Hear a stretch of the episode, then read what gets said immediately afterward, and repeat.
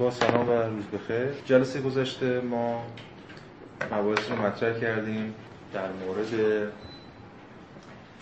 در واقع شرایط سیاسی اجتماعی پیش از انقلاب که خب خیلی مهم بود برای درک انقلاب و معمولاً وقتی قبل از انقلاب، حالا انقلاب که فرانسه مشخصاً منظور ماست، میخوان صحبت کنن از شرایط یا ریشه‌های انقلاب، به این شرایط سیاسی اجتماعی می‌پردازن. یعنی هم سیاست داره یه فراشاتی فراهم میکنه، هم جامعه در حال فروپاشی و تنش است. در انتهای جلسه و همچنین بخش از این جلسه ما بناست که یعنی هگل متوجه میشه که برای تبیین شرط شکل‌گیری انقلاب فقط مبانی سیاسی اجتماعی کافی نیست، بلکه باید بیاد بحث‌های ایدئولوژیک و نمیدونم دینی و اعتقادی رو مطرح کنه. هرچند همونجور که ما دیدیم و امروز هم خواهیم دید، خود این بحث‌های در واقع ایدئولوژیک یا عقیدتی یا کلامی یا فلسفی، هر چی می‌خواید پیش بذارید، خود اینا بحث سیاسیه در نهایت و همون می‌خوایم. ولی هگل سعی کرد این دوگانه بینش محض و ایمان رو یا هم روشنگری و ایمان رو تبیین بکنه. امروز دیگه می‌ریم وارد ریز این بحث‌های دعوای روشنگری و ایمان میشیم و ببینیم که به کجا می‌رسیم این بحث. خب، تناقض بینش محض اینه که خود هگل هم اشاره میکنه، تناقض این بینش محض یا همون روشنگری اینه که وقتی که ایمان رو نقد میکنه گویی یه چیز دیگر رو داره نقد میکنه. در واقع این به یه معنای دیگه همه جا صادق، یعنی بینش محض نمیدونه که در نبرد با ایمان داره با خودش میجنگه و از یه جهتی هر جنگی در واقع این رو نادیده میگیره، هر جنگی ریشه‌های مشترک خودش رو با دشمن نادیده میگیره، هر جنگی این از آن خود بودن نسبت درونی خود و دشمن رو نادیده میگیره. مثلا اینکه هگل اینجا تاکید میکنه، با هم قبلا تاکید کرده، به دلیل حرکت درونزای دیالکتیک. حرکت دیالکتیک درونزاست، هر تناقضی، هر چیزی داره با خودش می‌جنگه، هر جنگی جنگی با خوده به یه معنا. و اینجا بینش محض و ایمان هم نبردشون همینجوره و بینش محض داره ایمان رو به مسائل دیگری تصور می‌کنه، در حالی که خودشه و اون چیزی که فعلا برای حالا حداقل تا اینجا مد نظر ماست، ریشه‌های مشترک اسطوره‌ای داره. روشنگری از همون اسطوره‌های برخواسته به یه شکلی که ایمان از همونها برخواسته به یه شکل دیگه. و هر دوتاشون هم خب مظاهر بیلدون داره. به همین دلیل هگل همین بند 548 میگه که بینش محض در این تناقض از طریق درگیر شدن در کشمکش و این گمان که با چیزی دیگر به مبارزه مشغول است گرفتار می شود. اما این تنها یک گمان است، زیرا ذات این بینش محض در مقام منفیت مطلق باید دیگر بودگی را در بطن خویش داشته باشد. خب روشن دیگه. پس این نقدی که هگل با این نقد شروع میکنه در واقع نقد روشنگری بود.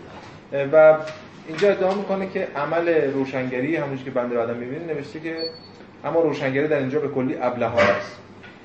حالا در مورد ابلهانه بودنش آخر همین جلسه صحبت میکنیم که واقعا چقدر ابلهانه است، هدفش چیه، ولی موضوع نقدش مشخصه. چرا؟ چون که ایمان اصلاً این نقد رو نمیپذیره. دیگه این خیلی نکته مهمی در مورد خود معنای نقد. اگه ما خواستیم یه لکچری بدیم در مورد معنای نقد نزد هگل، باید اینو میگفتیم. یه پرانتزی باز میکنیم. هر نقدی باید نقد درونی باشه. نقد از بیرون نقد نیست. جدل. به بیان دیگه، منتقد باید همواره از مبانی موضوع نقد آغاز کنه، نه از مبانی خودش. چون که اگه از مبانی خودش آغاز کنه، اون موضوع نقد اصلا نقد رو نمیشنوه. روشنگری در مورد حجیت عقل صحبت میکنه، مؤمن اصلا میگه مهم نیست اصلا برام.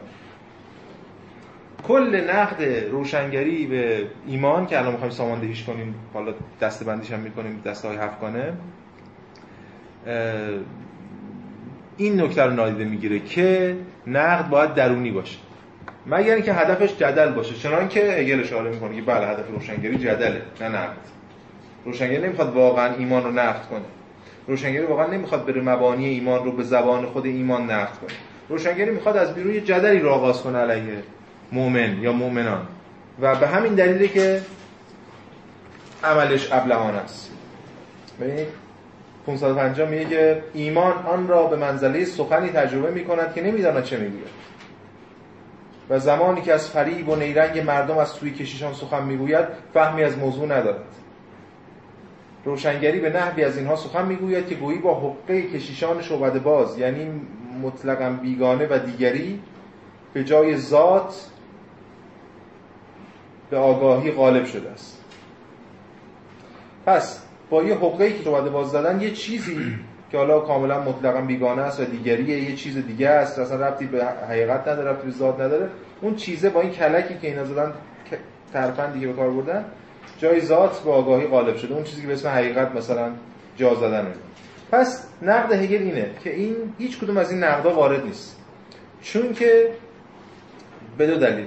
یکی این که اصلا نقد نیست چون نمیخواد بره با از مبانی رقیب یا از مبانی دشمن یا موضوع مورد نقد شروع کنه، و ثانیاً این که مؤمنان هیچ کدوم این رو نمیشنون. یعنی به بیان دیگه روشنگری نقدش معطوف به اقناع مؤمنان نیست، اصلا دغدغه‌ش هم نداره. روشنگری با اعلام بی‌واسطه چیزی برخلاف آن چیزی که درباره ایمان اظهار می‌دارد خود را برای ایمان به منزله دروغ آگاهانه به نمایش می‌گذارد. اتفاقا روشنگری داره مؤمن رو تحریک می‌کنه. خودش هم اصلا دروغ آگاهانه مؤمن، از نظر مؤمن روشنگری داره که دروغ‌هایی به ایمان می‌بنده و آگاهانه داره این دروغ‌ها رو می‌بنده. به همین دلیل این نه تنها نقدش وارد نیست بلکه خیلی مغرضانه هست. و حالا چرا نقدش وارد نیست؟ باز ادامه میدیم. چگونه نیرنگ و فریب بناست در جایی رخ دهد که آگاهی در حقیقتش به نحوی بی‌واسطه از خودش یقین دارد. ببینید حرف هگل این است که این نقدهایی که روشنگری به ایمان میکنه هیچ کدوم وارد نیست. چرا؟ چون که یه جایی ایستاده، جایی رو داره نقد میکنه که اصلا در واقع خود مؤمن اصلا اونجا نایستاد. مؤمن یک رابطه بی‌واسطه داره با موضوع ایمانی، حالا خداوند. ایمان همینه دیگه، یک رابطه بی‌واسطه داره با خداوند شخص مؤمن. قبلا هم گفتیم، جلسه پیش گفتیم که ایمان منظورمون دیگه یه جور ایمان مدرنه، یه جور ایمان شخصی شده است، یه جور ایمان بی‌واسطه است. خب مؤمن یه رابطه بی‌واسطه داره با حالا خداوند یا هر چیزی، یه رابطه مطلقاً بی‌واسطه. اینجا میگه که به همین بی‌واسطه از خودش یقین داره. آنجا که در برابر ایستایش خیشتن خود را در تملک دارد، چرا که همانقدر خود را در برابر ایستایش می‌یابد که خود را در آن تولید می‌کند. این تمایز دیگر حتی در کلمات نیز حاضر نیست. یعنی انقدر بی‌واسطه است رابطه این با خداوند که اصلا حتی در کلمات هم نمی‌گنجد، یعنی که رابطه لوگوس به کلام نیست واسه. اگر این پرسش عمومی مطرح شود که آیا فریفتن مردم پذیرفتنی است، پاسخ در واقع این خواهد بود که این پرسش بیهوده است. حرف هگل اینه که این فریفتن اصلا بی‌معنی اینجا. بین رابطه بین مؤمن و خداوند اینجا حرف از فریب زدن بی‌معنیه. حرف از فریب دادن مثلا کشیش. چرا؟ زیرا ناممکن است که بتوان مردمی را در این خصوص فریب داد. میتوان در موارد مشخصی مفرق را به جای طلا و اوراق جعلی را به جای اوراق اصلی جا زد.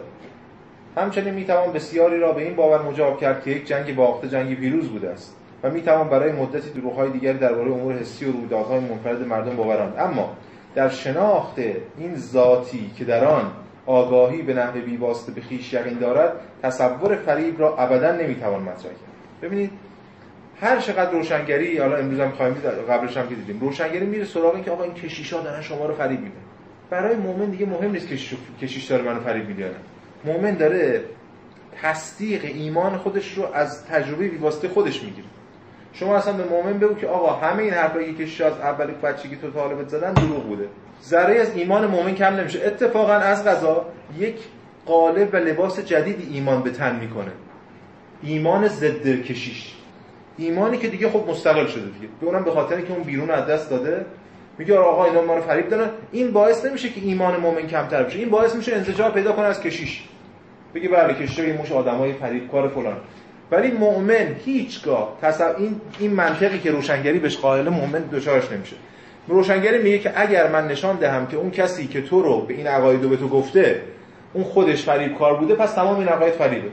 داره که مؤمن این عقاید رو از اون گرفته ولی به اون پایبند نیست، که اون لاستکازه اومده رفته و حالا هم طردش میکنه. ایمان اصلا خودش رو میخواد مبرا کنه از کشیش مؤمن، یعنی هزینه کشیش، اشتباهات کشیشا رو، هزینه کلیسا و خیلی چیزا دیگه نمیخواد مؤمن بده. اینجا داره سکولار میشه قضیه، مؤمن اونا رو طرد میکنه. به همین دلیل اینجا هگل ابداً از این شکلی از ایمان نمیخواد دفاع کنه، چون هگل منتقد ایمان بی‌واسطه است، ولی میخواد بگه که نقد روشنگری وارد نیست و کار نمیکنه، هم وارد نیست اصلا نقد نیست، یکی دیگه هم که کار نمیکنه. به همین دلیل میگه که این ابلهان است، چون هر چقدر نقد کنه باز بی‌واسطه از این حفظ، این رابطه رو حفظ میکنه دیگه.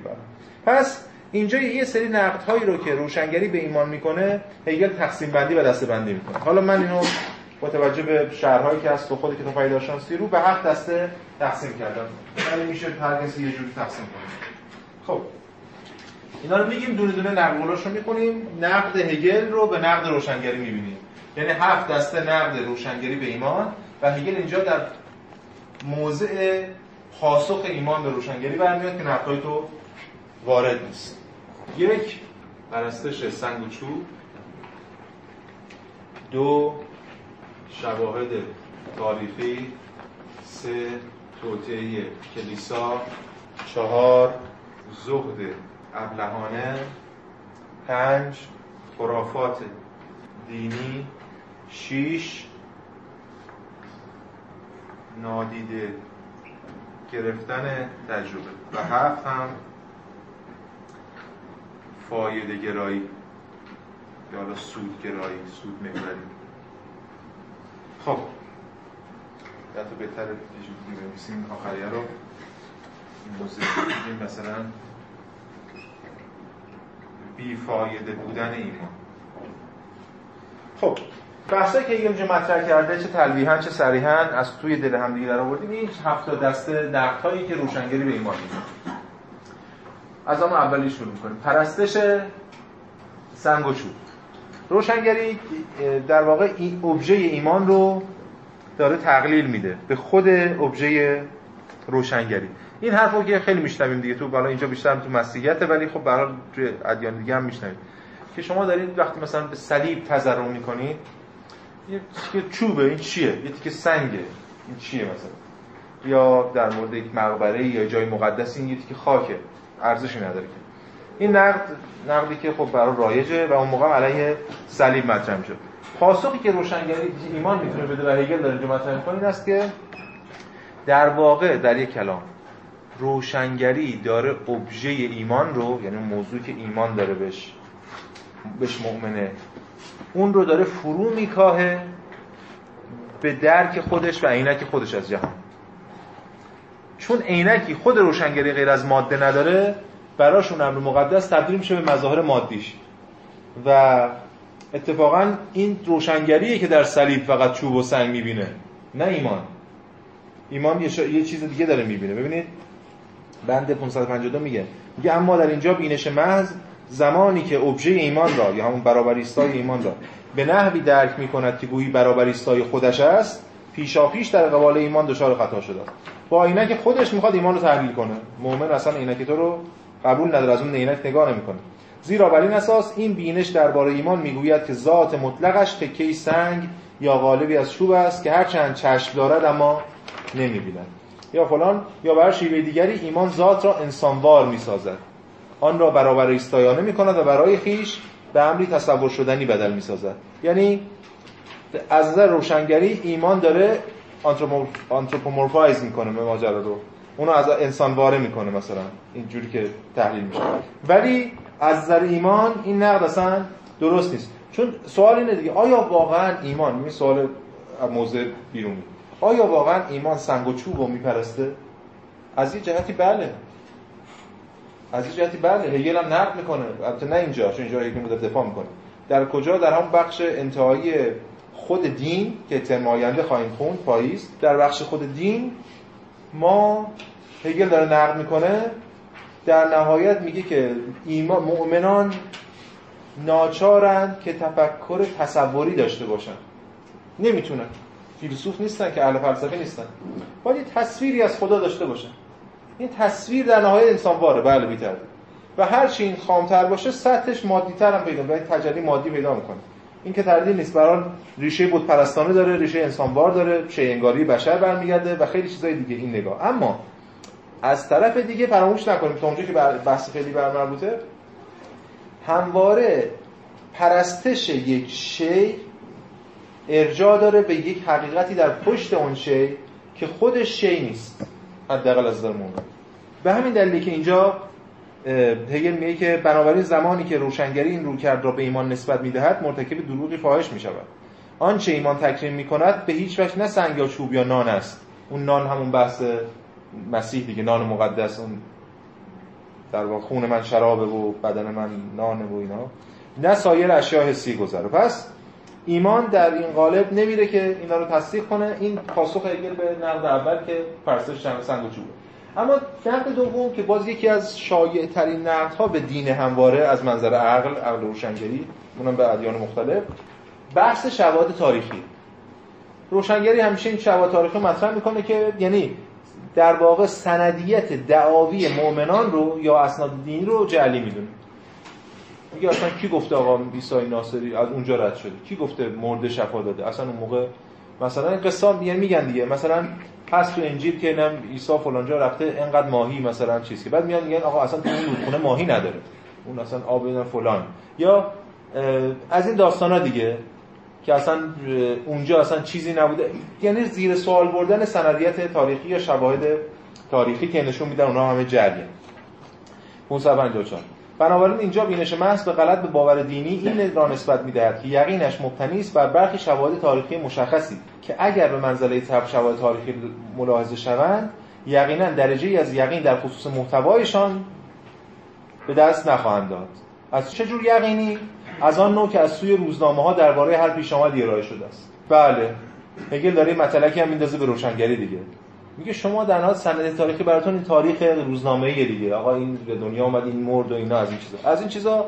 بله، این نقدی که شما وارد میکنید برای خودتون مطرح شاید باشه، ولی مسئله که مؤمن هیچ وقت اون سندیت کاری نداره، هیچ وقت معیارهاشو مبتنی برای سندیت نکرده. که شما بیا اثبات کن با آخرین تکنولوژی تاریخی و علمی که آقا اصلا عیسی وجود نداشته.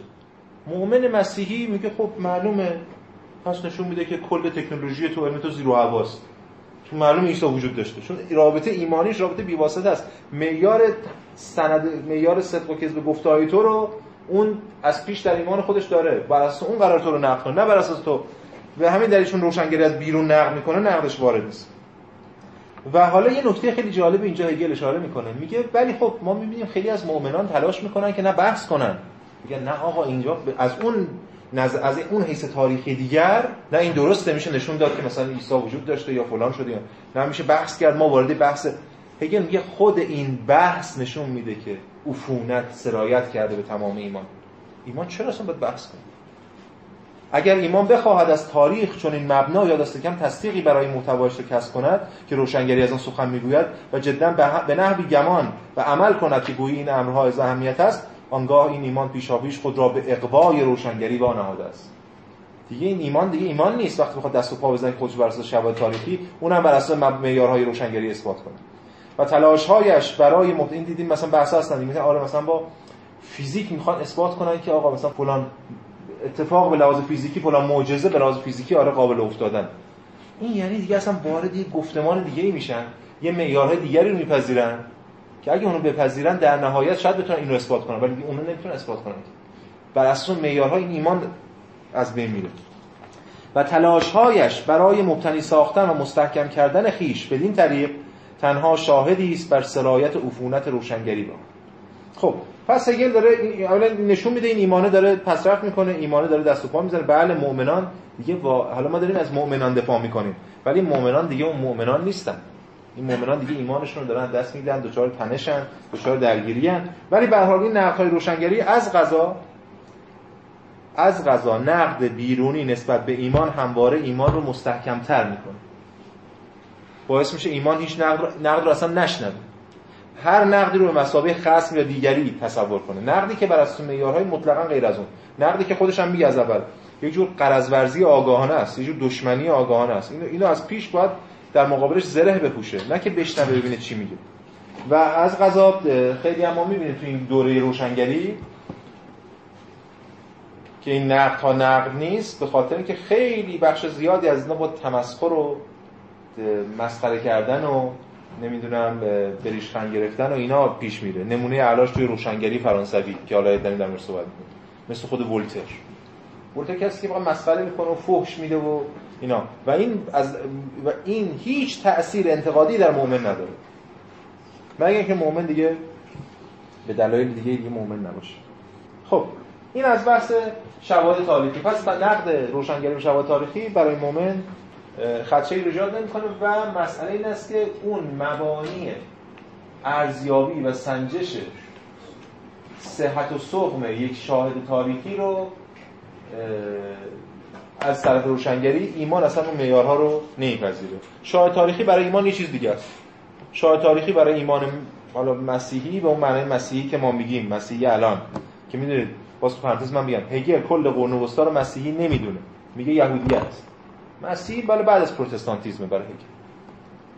این هم ادامه سنت یهودی، اون رویکرد پولس یوحنایی هم که این دو تا هم تنگ هم دیگه، این هم عهد عتیق و عهد جدید ادامه، یعنی معتقده که این ادامه همونه، هرچند یکم فراتر رفت. توی اون رویکرد برای یک یهودی مؤمن تاریخ چیه؟ تاریخ عهد عتیق. ما بهش میگیم اسطوره، ولی اون خودش میگه عهد عتیق. تاریخ اینه، تاریخ علم تاریخی که تاریخ زمین شناسی و اینا براش اسطوره است و یه چیزای قصه‌ای انتزاعی. تاریخ یعنی اتفاق افتاده، صفر پیدایش، صفر تکوین، نمیدونم و چیزای دیگه. سوال این شما میفرمایید تمسخری که ولتر میکنه این نقد نیست. خب حالا شاید مقصودتون همون کاندید ولتر بود، چون اونش مجاز دیگه. بله همون زلزله نیست که پرتغال میشه. حالا زلزله‌ایست که بله اون بحث جبر اختیار رو مطرح شده استوریک تنشش، ولی من اون بحث جدلی در واقع خب این تم آیونی که حالا گفتید ولتر این نمیتونه جزو نقد این روش آیونی که روش نقد نیستش. اگه نیستش وقتی دیگه چرا؟ ببینید ما داریم در مورد یه نقد صحبت می‌کنیم که اینجا ازش تعریفش کردیم. نقد بر اساس مبانی خود موضوع نقد. وقتی شما یه مؤمن رو دارید مسخره می‌کنید به خاطر ایمانش، این نقد نیست، چون سریع شما موزه می‌گیرید. ولی برعکس نقد نه، وقتی که بر اساس خود مبانی، یعنی همین روشی که هگل تو سراسر پدیدارشناسی داره. هگل هیچگاه نقد بیرونی نمی‌کنه، خود دیالکتیک از درون داره عمل می‌کنه و پیش میره. اون باقیش بس نقد است، جدله. هگل هم میگه ما بازم اشاره خواهیم کرد، نقدهای روشنگری بر ایمان اصلا نقد نیست، تلاش برای از آن خودسازی قدرت ایمانه. نقد خود هگل و اصلا مسلماً نقد داره هگل هم برای ایمان دیگه. اون کجاست تو بخش دینه؟ نقد هگل در ایمان رو چند تا نمونه ما داشتیم. یکی تو بخش پیشگفتار دیدیم. توی دعوای روشنگری و رمانتیسم هگل اونجا روشنگریه. نقد میکنه روی ایمان بی‌واسطه رو. یادتونه که امر زیبا، امر مقدس، امر جاودان، عشق، دین، تومه‌هایی برای برانگیختن میل انسان به گاز زدن هستند و فلان فلان. اون موضوع دادن. توی آگاهی ناشاد دیدیم یه ضربه خیلی کاری میزنه به مسیحیت کلیسای قرون وسطایی، و در بخش دین هم میبینیم که این مسیر رو شیری پیش میبره و نقد میکنه تا میرسه به دقیقه آخر. برای هگل گرایش پروتستانی داره، ولی به یه شکل دیگه. هگل برای هگل قطعاً ملحد آتئیست نیست، به اون معنی که روشنگرا هستن، چون روشنگر فرانسوی هست دیگه. ولی یه جور روشنفکری دینی خاصی، یه جور رفرمیسم خاص دینی محسوب میشه. به چه معنا؟ به این معنا که دین هم بخشی از اون حقیقته، بخشی از روح مطلق. ولی ما جلسه بعد، یعنی ترم آینده، بخوایم در موردش صحبت کنیم. اصلا عنوان ترم بعد که من بهش فکر کردم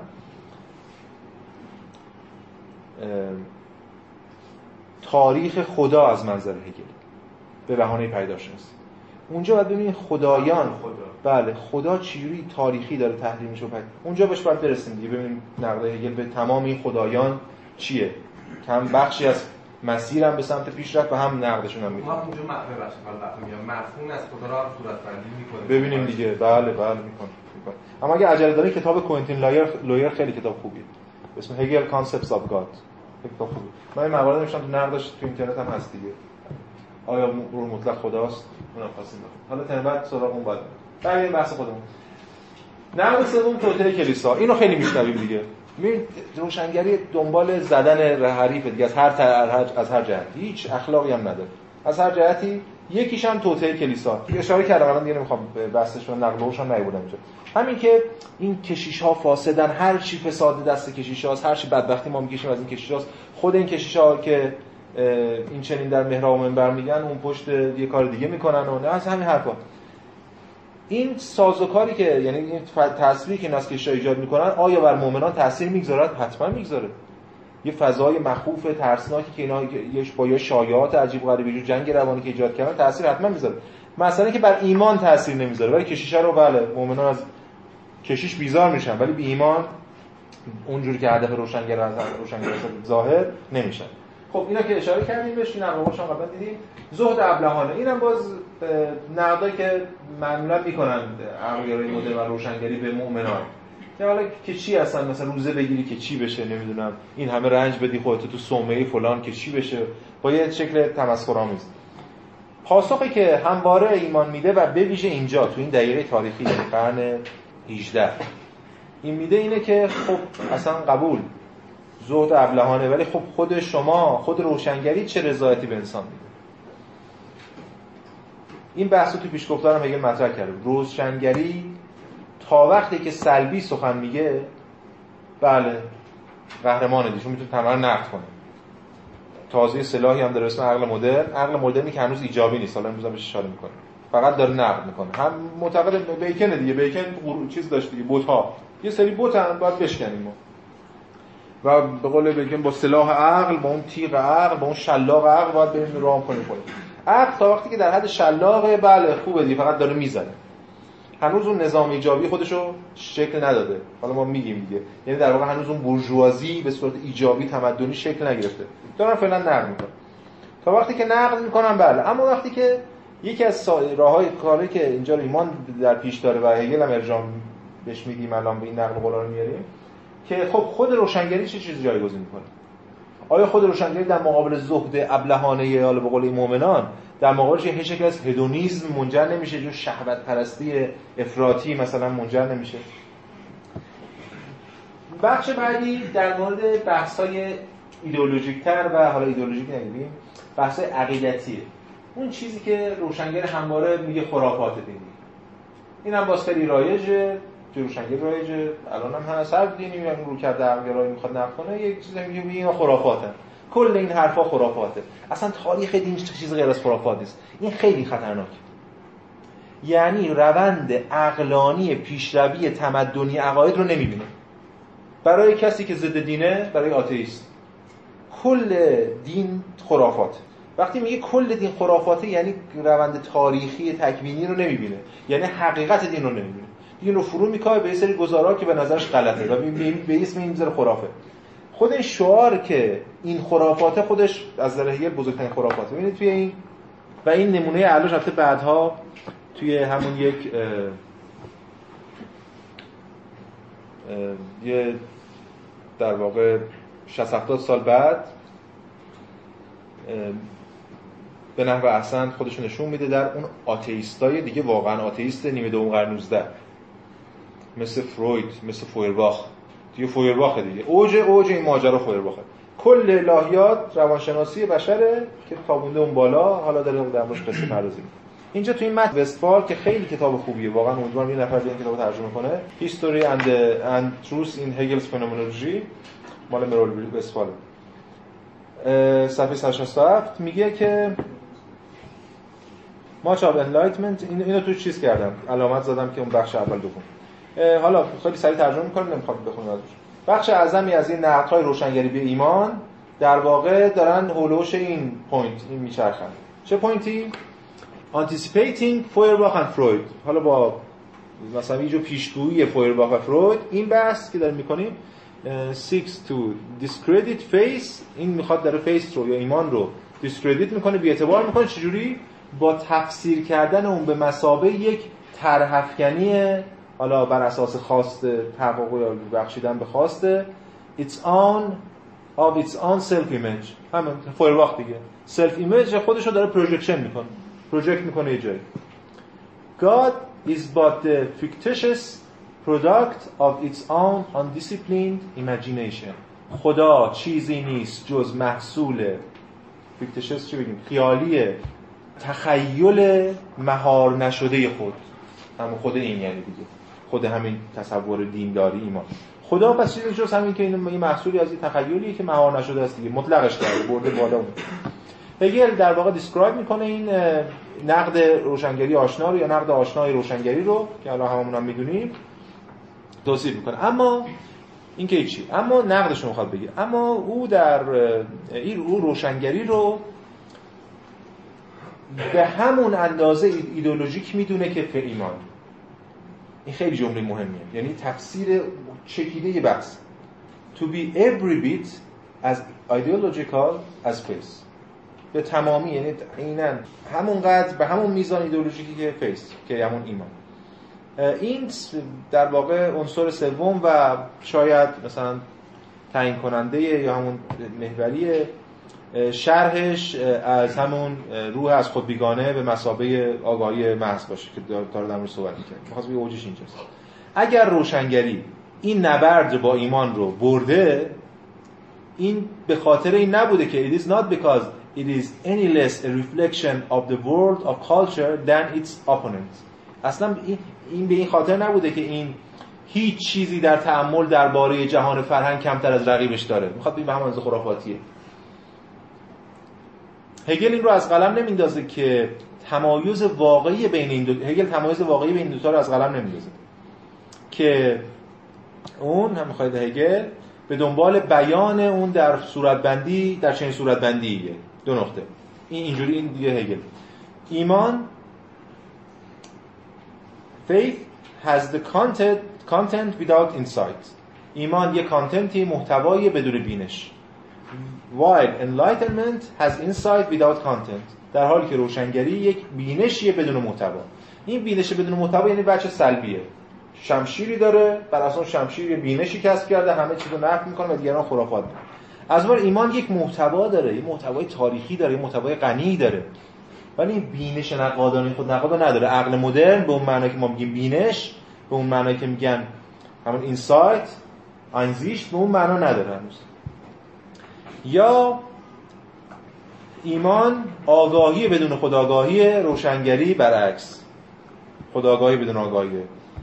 But having a common origin, the two views end up looking more similar than different to Hegel. اما با در اینکه خواستگاه مشترکی دارن، هر دو رو کرد در نهایت به از نظر هگل بیشتر از هم متفاوت باشن، شبیه هم میشن. مثلا این خلاصه این بحث دیگه، یعنی در واقع رویکرد اصلی و نقد اصلی که مطرح اینجا در مورد خرافات دینی اینجوری صورت بندی میشه، هم از موضع روشنگری گفت اون انتهای پاراگراف قبل و هم از موضع هگل و نقدهای هگل.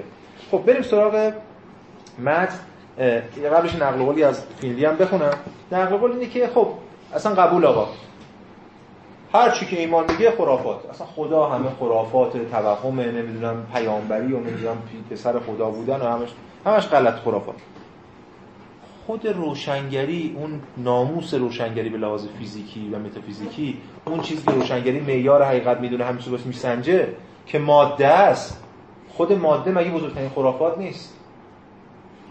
در شکل ماتریالیسم پشتوانه تمامی تفاوت‌های حسی را، این روشنگری در شکل ماتریالیسم پشتوانه تمامی تفاوت‌های حسی را در جوهری نادیدنی، ناشنیدنی، ناچشیدنی به اسم ماده درک می‌کند.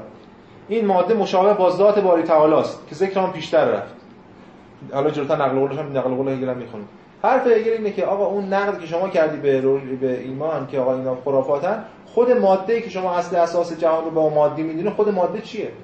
خود ماده مبهم نمیشه، دیدش نمیشه، شنیدش نمیشه، چشیدش. این ماده همون کارکردی بوده که ما قبلا به روح یا به ذات باری تعالی نسبت میدیم، الان شما همون حرفا رو دارین به ماده نسبت میدید. این ماده مشابه با ذات باری تعالی است که ذکر آن پیشتر رفت. تنها تفاوت موضعی است که ما در دریافتمون نسبت به آن اتخاذ میکنیم. خدا که در مقابل انسان مصمم عصر روشنگری نادان جلوه میکنند و ماده که مایه ترس و وحشت انسان رقیق القلب و اهل ایمان است. یه دوگانه داریم. روشنگری اون دانشمند روشنگری یا اون روشنگر، اون لومیر، کسی که خود روشن کنه این تاریکی رو که اینا برادرشون دین و اینا همه تاریکی بودن، اون روشنگری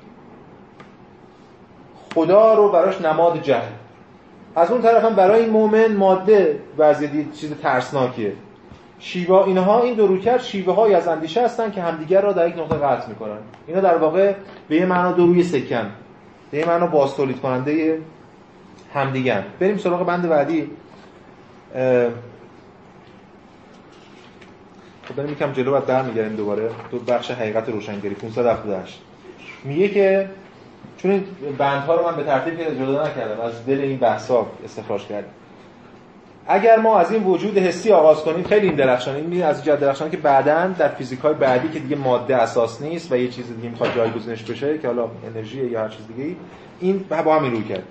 اگر ما از این وجود حسی آغاز کنیم که این ماورای منفی ضرورتاً از درونش عبور می‌کند، اما با صرف نظر از حالات متعین رابطه آگاهی، آنگاه آنچه باقی میماند ماده محض به مثابه بافتار و حرکت بیجانی درون خیش است. اگر ما بخوایم از این وجود حسی آغاز کنیم و به همین دلیل آگاهی رو بذاریم کنار، هر چیزی که دیگه که نمیشه حس کرد بذاریم کنار، از خود این شروع کنیم، اون وقت اون چه باقی میمونه یه ماده است. میگیم همچین مادیه. حالا سوالی که خود ماده چیه؟ آیا میشه خود ماده رو لمس کرد؟ ما اینو لمس می‌کنیم که مادیه، اینو لمس می‌کنیم که مادیه. ولی خود ماده کجاست؟ ماده محض به مثابه بافتار و حرکت بیجانی درون خیش. در این ارتباط ملاحظه این هم ضروری است که ماده محض صرفاً آن چیزی است که باقی میماند، آنگاه که ما از دیدن، احساس کردن، چشیدن و غیره صرف نظر کنیم. یعنی این ماده آن چیزی است که دیده، احساس، چشیده و غیره نمی‌شود. آنچه دیده، احساس و چشیده می‌شود نه ماده، بلکه یک رنگ، یک سنگ، یک نمک و غیره است. ماده برعکس انتزاع محض است. شما که میگین خدا انتزاعیه، ماده شما که از اون انتزاعی تره. انضمامی یعنی فرد، یعنی این ماژیک با این صفات. وقتی شما یه چیزی رو جدا کنید، یه چیزی که قرار تو همه اینا مشترک باشه و نمیشه دیدش، ببینید ماده از کجا میاد؟ ماده که از گرایشی در ضد فلسفه در تاریخ نبوده، ماده از فلسفه اومده. بی ارسطو هیولا، برای ارسطو ماده همون هیولاست. هگل داره میگه برای روشنگری هم ماده همون هیولاست. یه هیولایی در کل اینجاست که هیچ صورتی هم نداره و همش تو قرار به اون، این که از خود خدا که اسطوره‌ای‌تر این ایده، حتی خدای صورتی داره باز میشه در موردش حرفی زاد استفاده میشه نسبت داد. ببین ماده چی میشه گفت؟ در نظر دین عرفی. و در نتیجه آنچه حاضر است ذات محض اندیشه یا خود اندیشه محض در مقام امر مطلقاً تمایز نیافته، تعین نیافته و فاقد محمول است. این اون تعریفی از ماده که البته ارسطوییه ولی رفته رفته به مرور داره تو روشنگری شکل خیلی علمی پیدا میکنه، ولی هگل میخواد بگه پشتش همون ماجرا است. و این نکته بسیار مهم این است که روشنگری اینجا تقلیل گرایانه برخورد میکنه. روشنگری هم در واقع از ترس تغذیه میکنه. این حالا این دوگانه ترس از خدا یا ترس از ماده.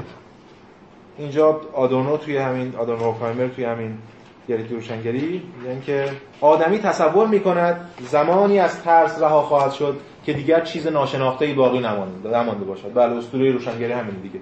وقتی دیگه هیچ چی ترس، یعنی ترس ناشی از جهل. این شعار روشنگری، چیزی که ما نشناسیمش ترسناکه. بس به همین دلیل باید بشناسیم. اما مثلا که خب برعکس میشه دیگه، بازی اون چیزی که نمیتونیم بشناسیم ما اصلا جزء چیز حساب نکنیم تا ما مثلا بگیم همیشه شناختیم. اما فارغ از اون و همین تصور است که مسیر اسطوره‌زدایی و روشنگری را تعیین کرده است. و درست همونطور که اسطوره بیجان را با جاندار برابر ساخته بود، اسطوره این آنیمیسم منظورش اینجا، بی هر چیزی یه جونی پیدا کرده بود، هر چیزی یه خدایی داشت برای خودش، هر چیزی یک توان تصمیمی داشت، همون آنیمیسم ابتدایی. اسطوره بیجان را جاندار با جاندار برابر ساخته بود، روشنگری نیز جاندار را با بیجان برابر می‌شمارد.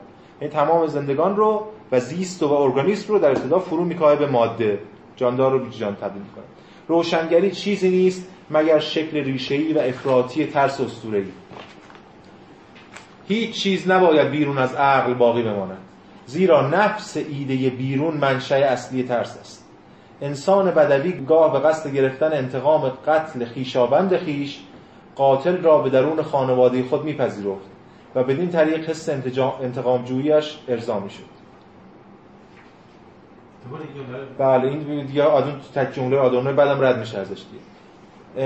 انسان بدوی گاه برای اینکه از یک انتقام بگیرد قاتل خویشاوندش، اینو میکشن تو خونه خودشون، اینا میپذیرفتن به عنوان خویشاوند تا بدین طریق حس انتقام جویش ارضا میشه. حالا این منظورش چیه؟ احتمالات ما نمیخوام الان تفسیر در واقع روشنگری چیز بکنیم، ولی دیالکتیک روشنگری بکنیم.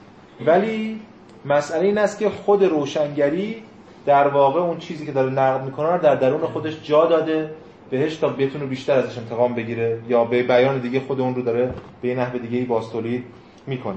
پس این اولا خود ماده شما که از همه خرافاتی تره، عنصر در واقع ملموسی نیست و اون معنی که شما ادعا میکنه، این به صورت سلبی، یعنی جدل رو با جدل جواب میده.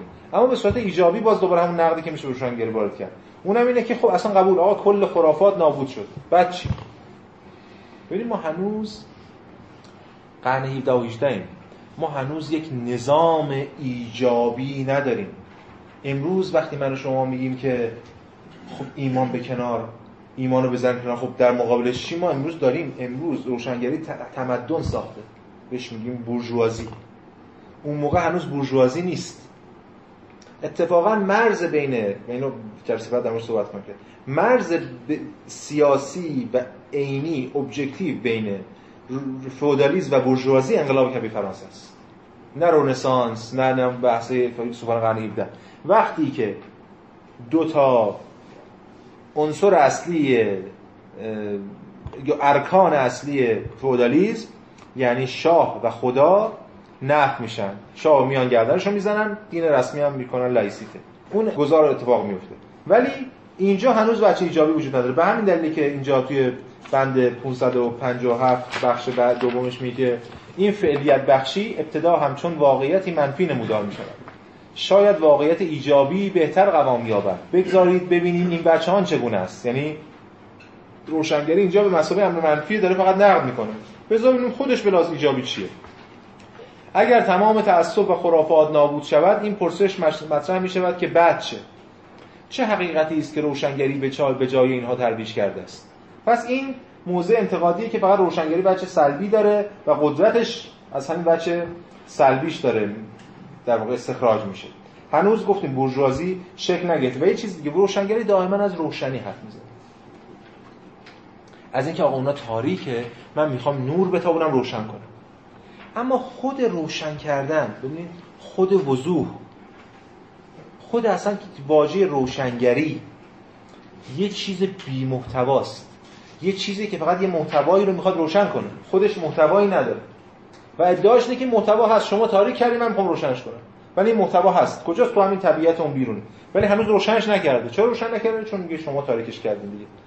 این تناقض همینه دیگه. باز برگردیم به آدورنو، نقدش در مورد همین ادعای وضوح روشنگری. اینا رو که من میخونم با هم دیگه، علاوه بر اینکه میخوام به روشنی و صراحت بگم که این حرف دیالکتیک روشنگری آدورنو مشخصاً تحت تاثیر این فصل از پدیدارشناسی روحه، اما از طرف دیگه می‌خوایم با خود آدورنو هگل هم بازخوانی کنیم دیگه، یعنی دو طرفه است این ارتباط که وجود داره. خب ببینید باز اینجا در همین دیباچه دیالکتیک روشنگری میگه که وضوح دروغین صرفاً نامی دیگر برای اسطوره است. اسطوره همواره در آن واحد هم تاریک و هم منور بوده است. اسطوره در طول تاریخش همیشه روشن بوده و در حال تاریک هم بوده، چون که روشنگری که ادعای روشنی داره خودش هم بچه تاریک داره. آشنایی و اعتماد ما به اسطوره و از این رو معافیت آن از مفهوم پردازی همواره بچه ممیزه ی اسطوره بوده است. اسطوره اعتمادی رو از ما جلب میکنه که دیگه احتیاج نباشه مفهوم پردازیش کنه و هگل اینجا داره نشون میده میمونه که رو خود روشنگری هم همچین اعتمادی رو از ما میخواد. خب این نقد دسته پنجم که کل نقدهایی که حول خرافات دینی ساماندهی میشه با این دو تا رویکرد، یکی جدلی سلبی، یکی ایجابی، واکنش نشون داده میشه بهش توی از طرف ایمان که اینو پدیدارشناسی هم آورده. ششم نادیده گرفتن تجربه. باز این پیوند میخوره بحث قبلی، ولی اینو جدا کردم به خاطر اینکه تاکید میشه روی اینکه در واقع اگر خود تجربه گرایی روشنگری رو معیار قرار بدیم، در نهایت ما به چیزی نخواهیم رسید غیر از یه شکلی از عقل مشاهدهگر، یه شکلی از عقل تجربه گرایی خام که هگل قبلا مفصلا نقدش کرده. اما اصل ماجرا، حالا اینا همه فرع، ظاهرا اینا اصلا، ولی در هگل اینا همه فرع.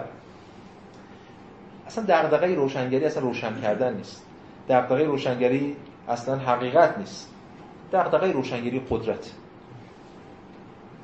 هگل دیگه سیاسی، فلسفه هم سیاسی. دغدغه روشنگری این است که قدرت رو از آن خود کنه. چگونه؟ می‌بینه دشمنش از چه مجراهای قدرت داره، اونجا رو داره نقد میکنه با یه جست روشنگران، با یه جست عالمان. هفت، این بحث اصلی ماست، بیفایده بودن ایمان. ایمان یه چیز بیفایده است، مهمترین نقد.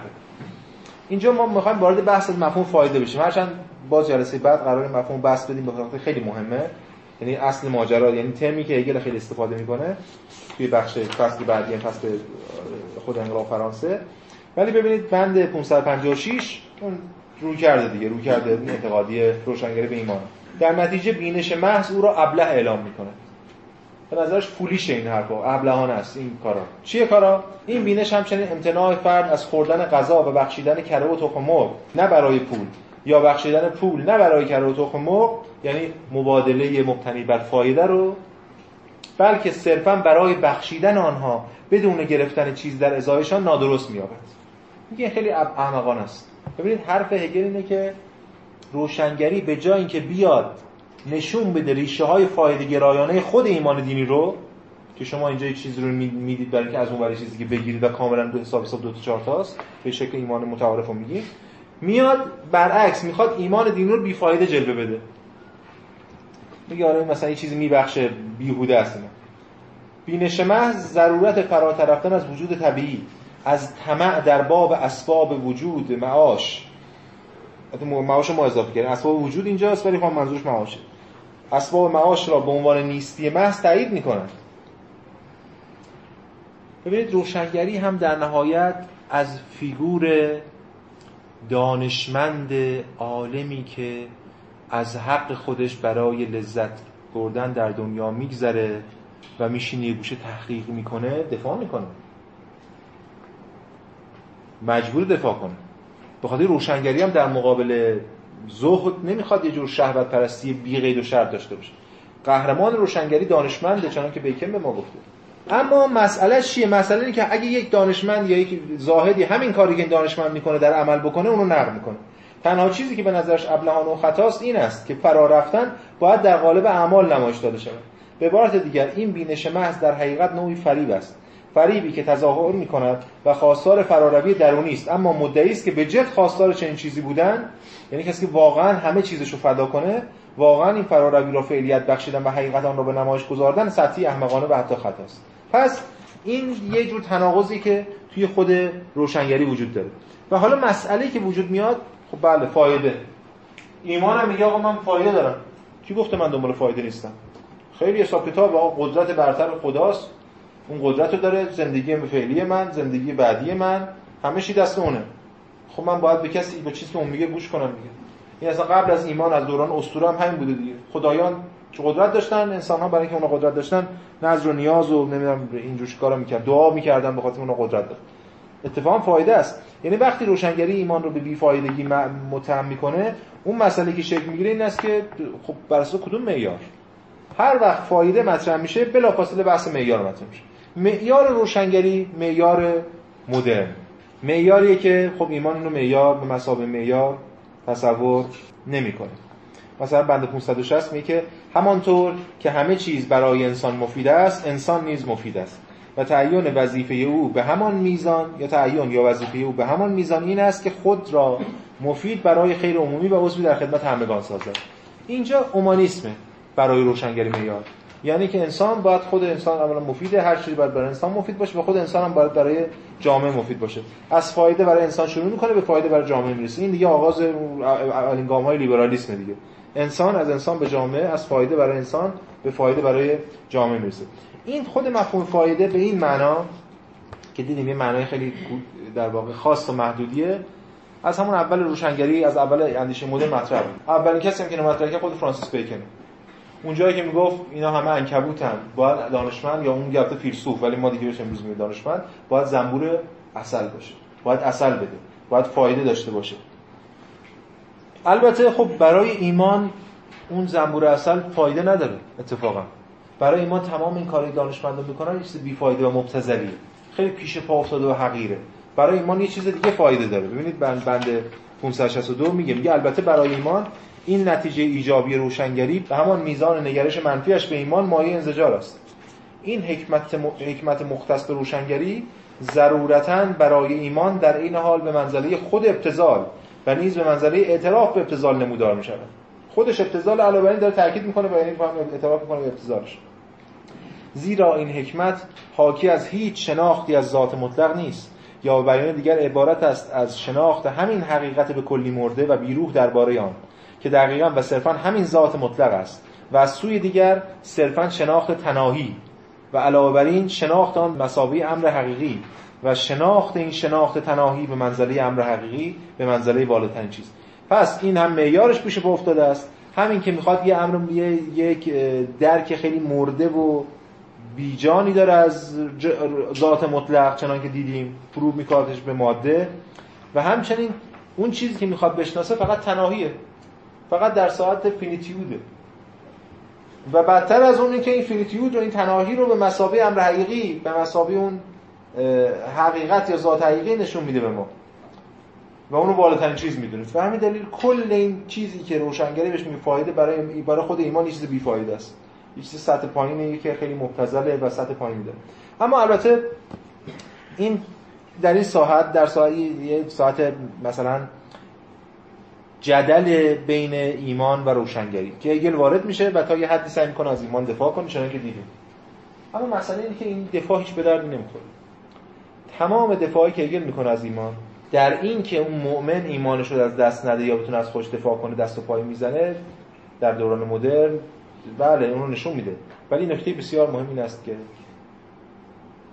روشنگری پیروز میشه و پیروز شده، چون این عفونت سرایت کرده، چون که به قول هگل در بند 580 از آنجا که تضادها به نوک قله مفهوم صعود کردند، مرحله بعدی فروپاشیشان خواهد بود و روشنگری ثمرات اعمالش را تجربه خواهد کرد. اون که اولش هگل میگه روشنگری کارش ابلهانه است، هگل در نهایت میخواد بگه نه، روشنگری تو خیلی داره دقیق عمل میکنه، خیلی اتفاقا روشنگری ثمره این دعوا رو میبره، روشنگری پیروز میدان.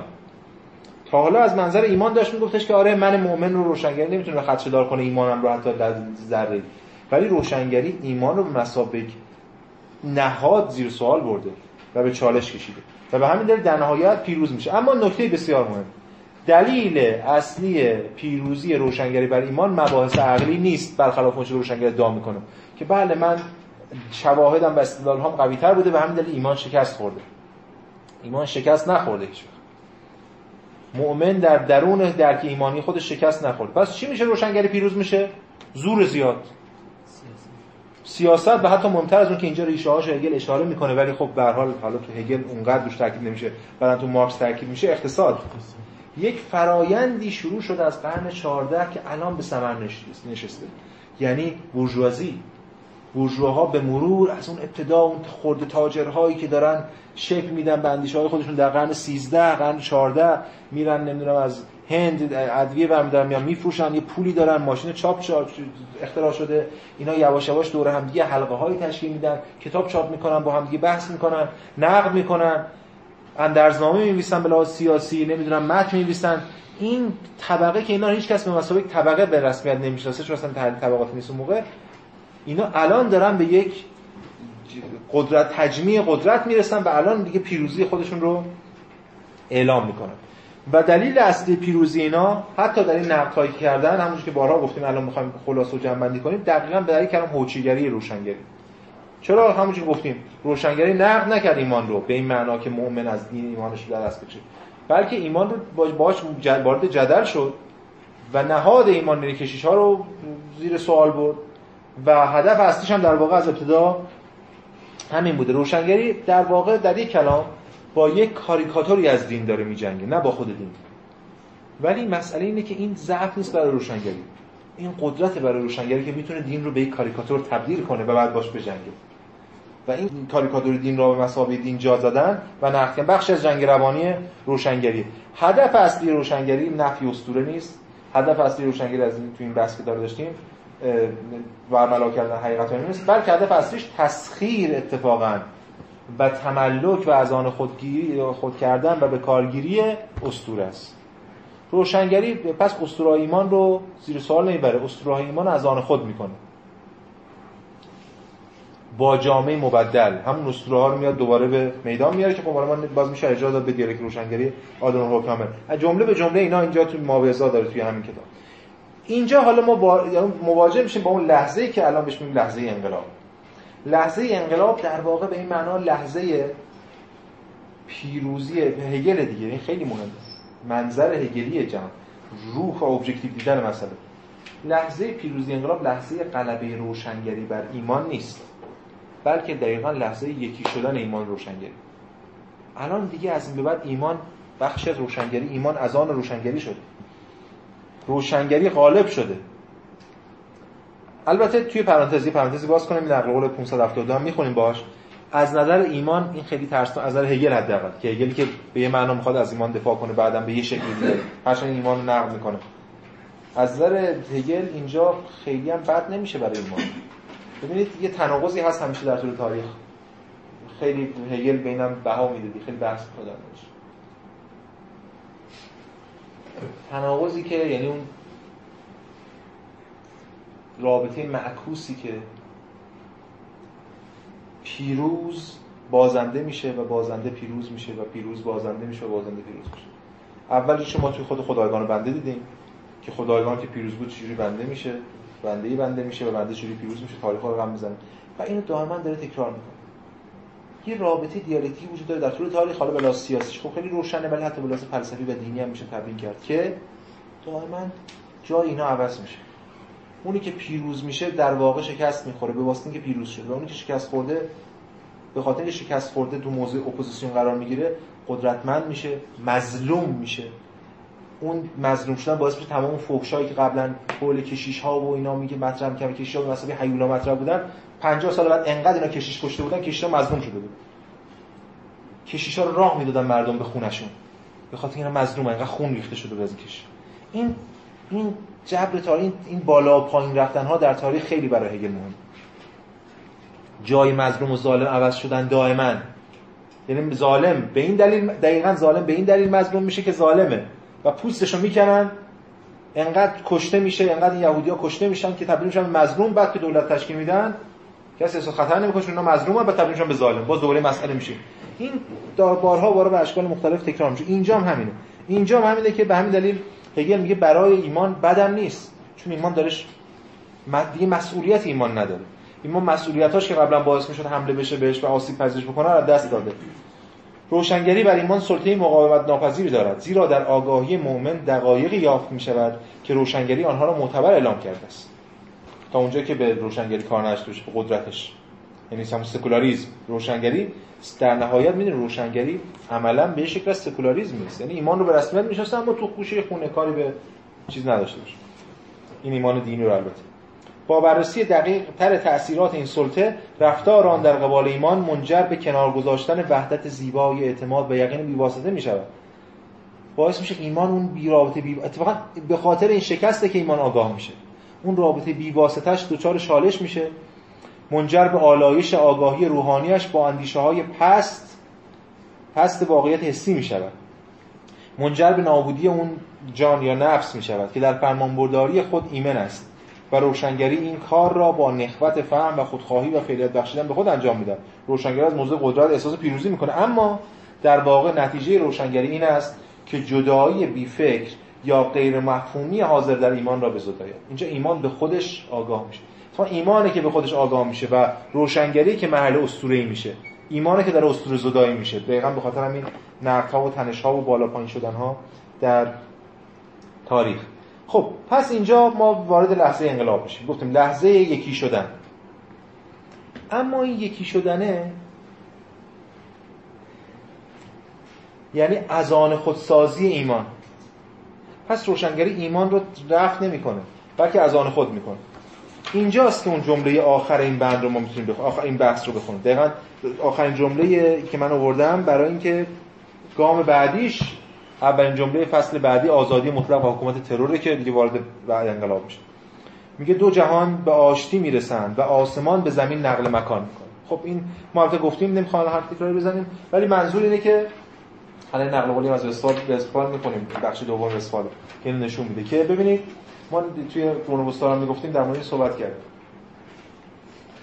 در قرون وسطا اون تصویری که ما از آگاهی ناشا ارائه دادیم تو همین کتاب و بحثایی که ازش کردیم، انسان میخواهد خدا شد، خدا انسان شده، مسیح اومده پسر خدا بوده و اون اومده لطفارش کردن و رفته و به همه قول رستگاری داده، ولی انسان چون خدا انسان شده، انسان هم تصور میکنه میتونه خدا بشه و بعد هی دائما میخواد خدا بشه، شکست میخوره، ولی انسان خدا میشه در دوران مدرن. یادتون هست گفتیم که تاج پادشاهی رو، اون کینگدم آف هیون رو میاد بر سر خودش میذاره، یعنی به جای اینکه بره خدا بشه خودش رو خدا اعلام میکنه. البته بازم به خاطر اینکه قدرت پیدا میکنه، به خاطر قدرت خدا رو در اصل خودش پیدا میکنه. اکتشافات و اختراعات قرن 15 16 و 17 رو میبینیم دیگه، قدرت پیدا میکنه و اون قدرتی که از آن خدا بوده در خود میذاره و این خودش خدا میشه، خودش رو خدا اعلام میکنه. این که میگه آسمان به زمین نقل مکان میکند به این معناست، یعنی آسمان که تا دیروز بود کینگدم آف هیون، اون ملکوت یا اون قلمرو پادشاهی خداوند، الان میشه قلمرو پادشاهی. درسته که سکولار میشه، درسته راجع به زمین حرف میزنه، اما مسئله اینه که خود خداییش رو انسان از کجا آورده؟ از تاریخ الهیات آورده، ادعای خداییش. به همین دلیل اینجا تو این دو سقط آخر رو توی همین وستفال صفحه 167 دقیقاً به همین بند آخر 580 که ما خوندیم اشاره داره. میگه که کامیتمنت رو بذاریم مثلا چی؟ مثلا تعهد روشنگری در واقع سکولاریزه نوعی در واقع فرم سکولاریزه شده یه کینگدم آف گاد، یه جور خب همون که الان گفتیم. بعد این جمله رو میاره دیگه، میگه که هر دو جهان به آشتی رسیدند و آسمان انتقال پیدا کرده به زمین پایینش که ما نقلش الان خوندیم، همون به هگل ارجاع داده. بعد میگه که این یک ورژن سکولار شده این رویاست، زیرا انسان بناست که به تنهایی alone is to do the transplanting، انسان دیگه بناست به تنهایی انتقال رو انجام بده. یه جور اومانیزمه، یه جور الهیات سکولار شده است، یه جور الهیات اومانیستی شده است، ولی انسان دیگه، خود انسان به تنهایی این کارو میکنه. همون پادشاهیه ولی دیگه خود انسان به تنهایی داره انجامش میده. خب این بحثا رو کردیم به اندازه کافی دیگه، روشن منظورش چند بار از چند جهت بهش پرداختیم. الان با یک انسان جدید طرفیم، انسانی که واقعا شاه. فرانسیس بیکن هم میگفت ما شاهیم، میگفت قلم رو به همون زمین سریر پادشاهی ماست، ولی انسان هنوز شاه نشده. که انسان شاه میشه وقتی که اون پسمانده آخرین شاهی که بوده رو بیاره گردنش رو بزنه و اعلام پادشاهی، اعلامی که من شاهم.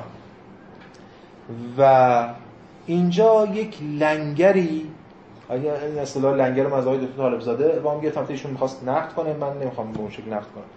می‌خواست بگه ایشون می‌خواد بگه در جهان فلسفه اسلامی لنگری میمونه که در فلسفه قبل اون یه جایی پاره شده. در میاد نیچه به اوج نیستی میرسه و فلان. به هر حال کار بحثشون نداره. یه لنگر اینجا پاره میشه که از ابتدای تاریخ لنگری بوده و این لنگر الان پاره شد.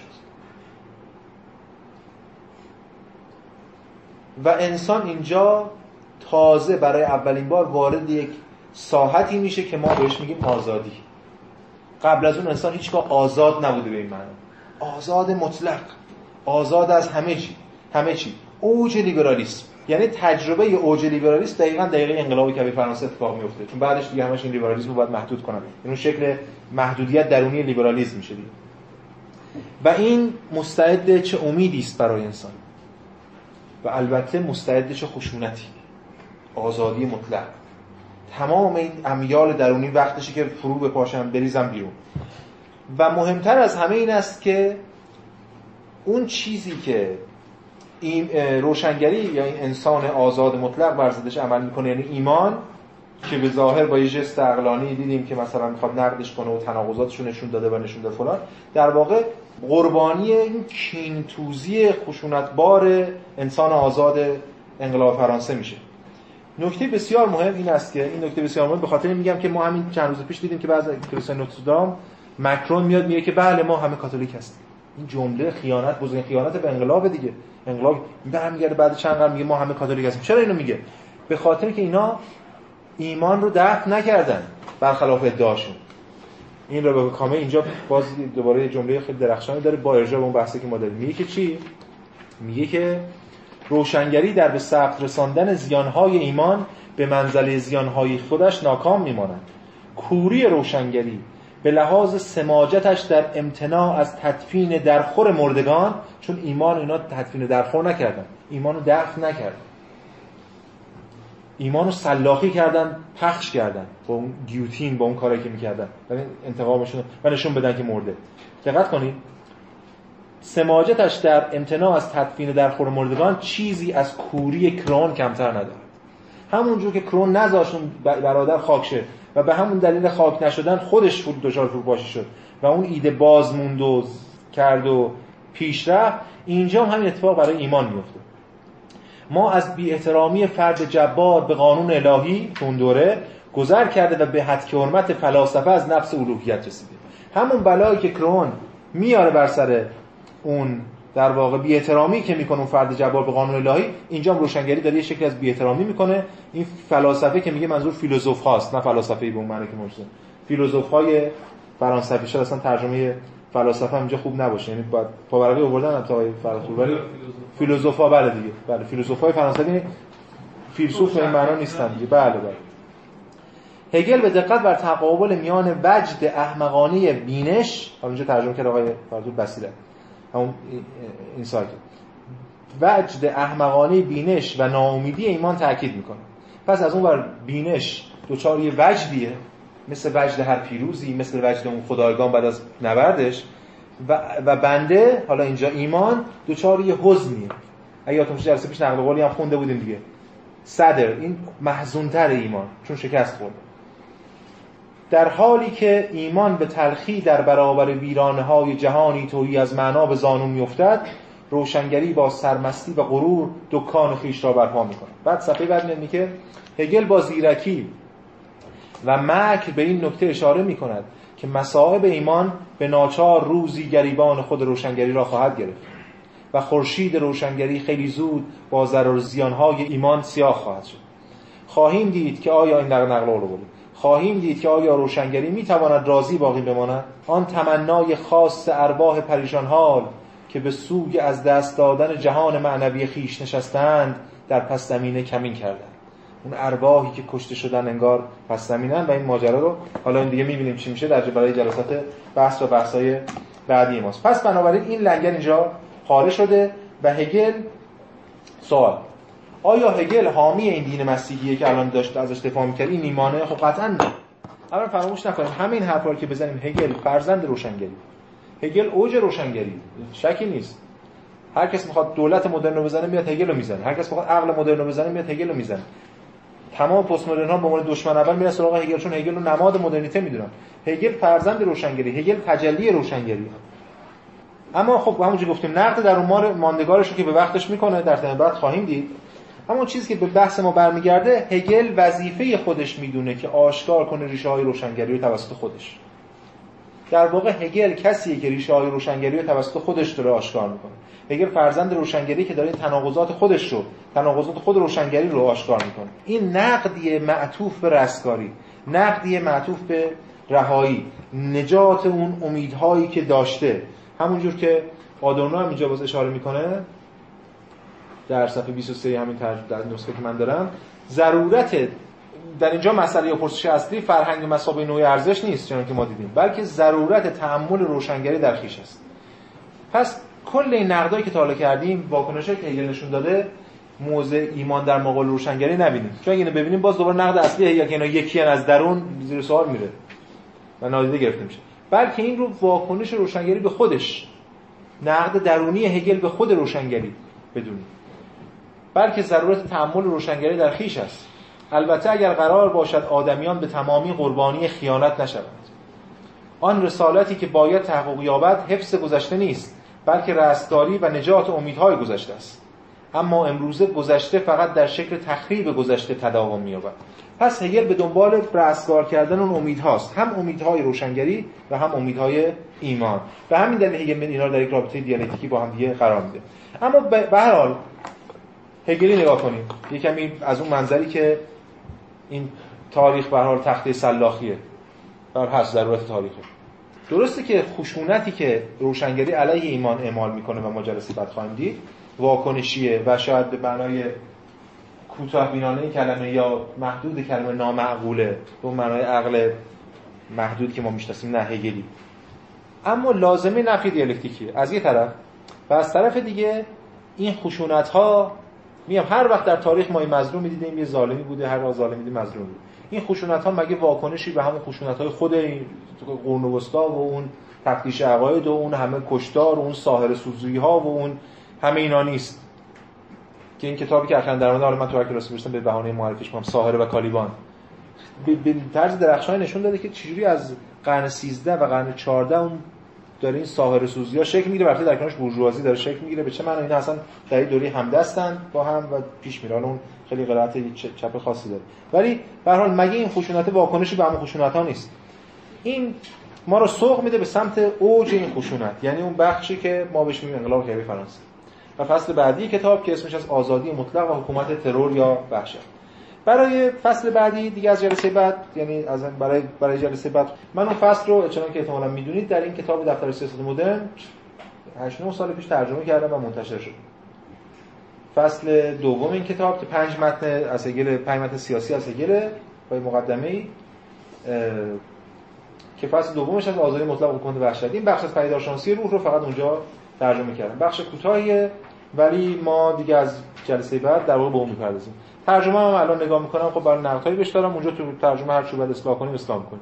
مثلا نگاه خیلی ساده انگارانه اولی که کتاب آقای خدابایی هم هست که اکچوالیتی رو گذاشتیم برون ذاتیه. یه جور جبرگیری فارسی سازی داره که فعلیت و مشخصاً در مورد قوه و فعل اون. و یه سری تمای دیگه اینا رو در واقع اصلاح می‌کنیم و هر جا که ترجمه ایراد داشته باشه، چنان که فکر می‌کنم اینجوری نباشه چون بازم بازبینیش کردم این دفعه، ساختار گرامری ترجمه درسته.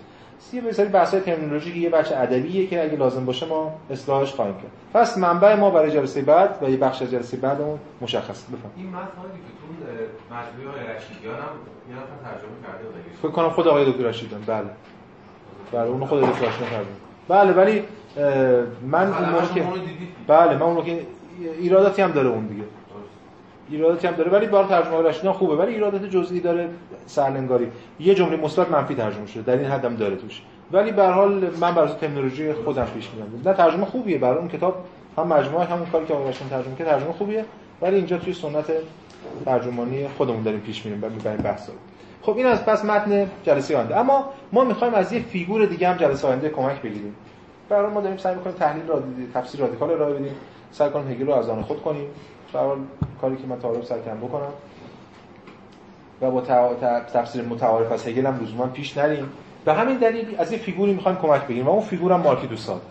قبلا برداشت داده بودم، جلسه بعد ما می‌ریم سراغ فیگور مارکی دو ساد. در که هگل هیچ اشاره‌ای به ساد نمی‌کنه. بعدها دیگرانی اومدن اشاره کردن که ساد چقدر مهمه برای روشنگری. هگل دسترسی به ساد نداره. ما در مورد مارکی دو ساد جلسه بعد صحبت خواهیم کرد. ولی دو نفر به ساد اشاره کردن. یکی آدورنو توی همین دیالکتیک روشنگری یه فصل کامل به ژولیت اختصاص میده. به ژولیت ساد. مصائب تقوا. 2 خواهرن دیگه، جوستین و جولیت. یکیشون که همیشه تقوا میخواد پیشه کنه، مثلا به جنایت و فساد و اینا تن نده و همیشه هر به هم بلایی میاد، سر این میاد رعد و برق و این میخوره خدا. اون یکی که همیشه در حال اشغاله، همیشه خوش میگذره بهش. اینا ساد داره دقیقاً برعکس میکنه اون بازی که ما میخوایم در موردش صحبت کنیم.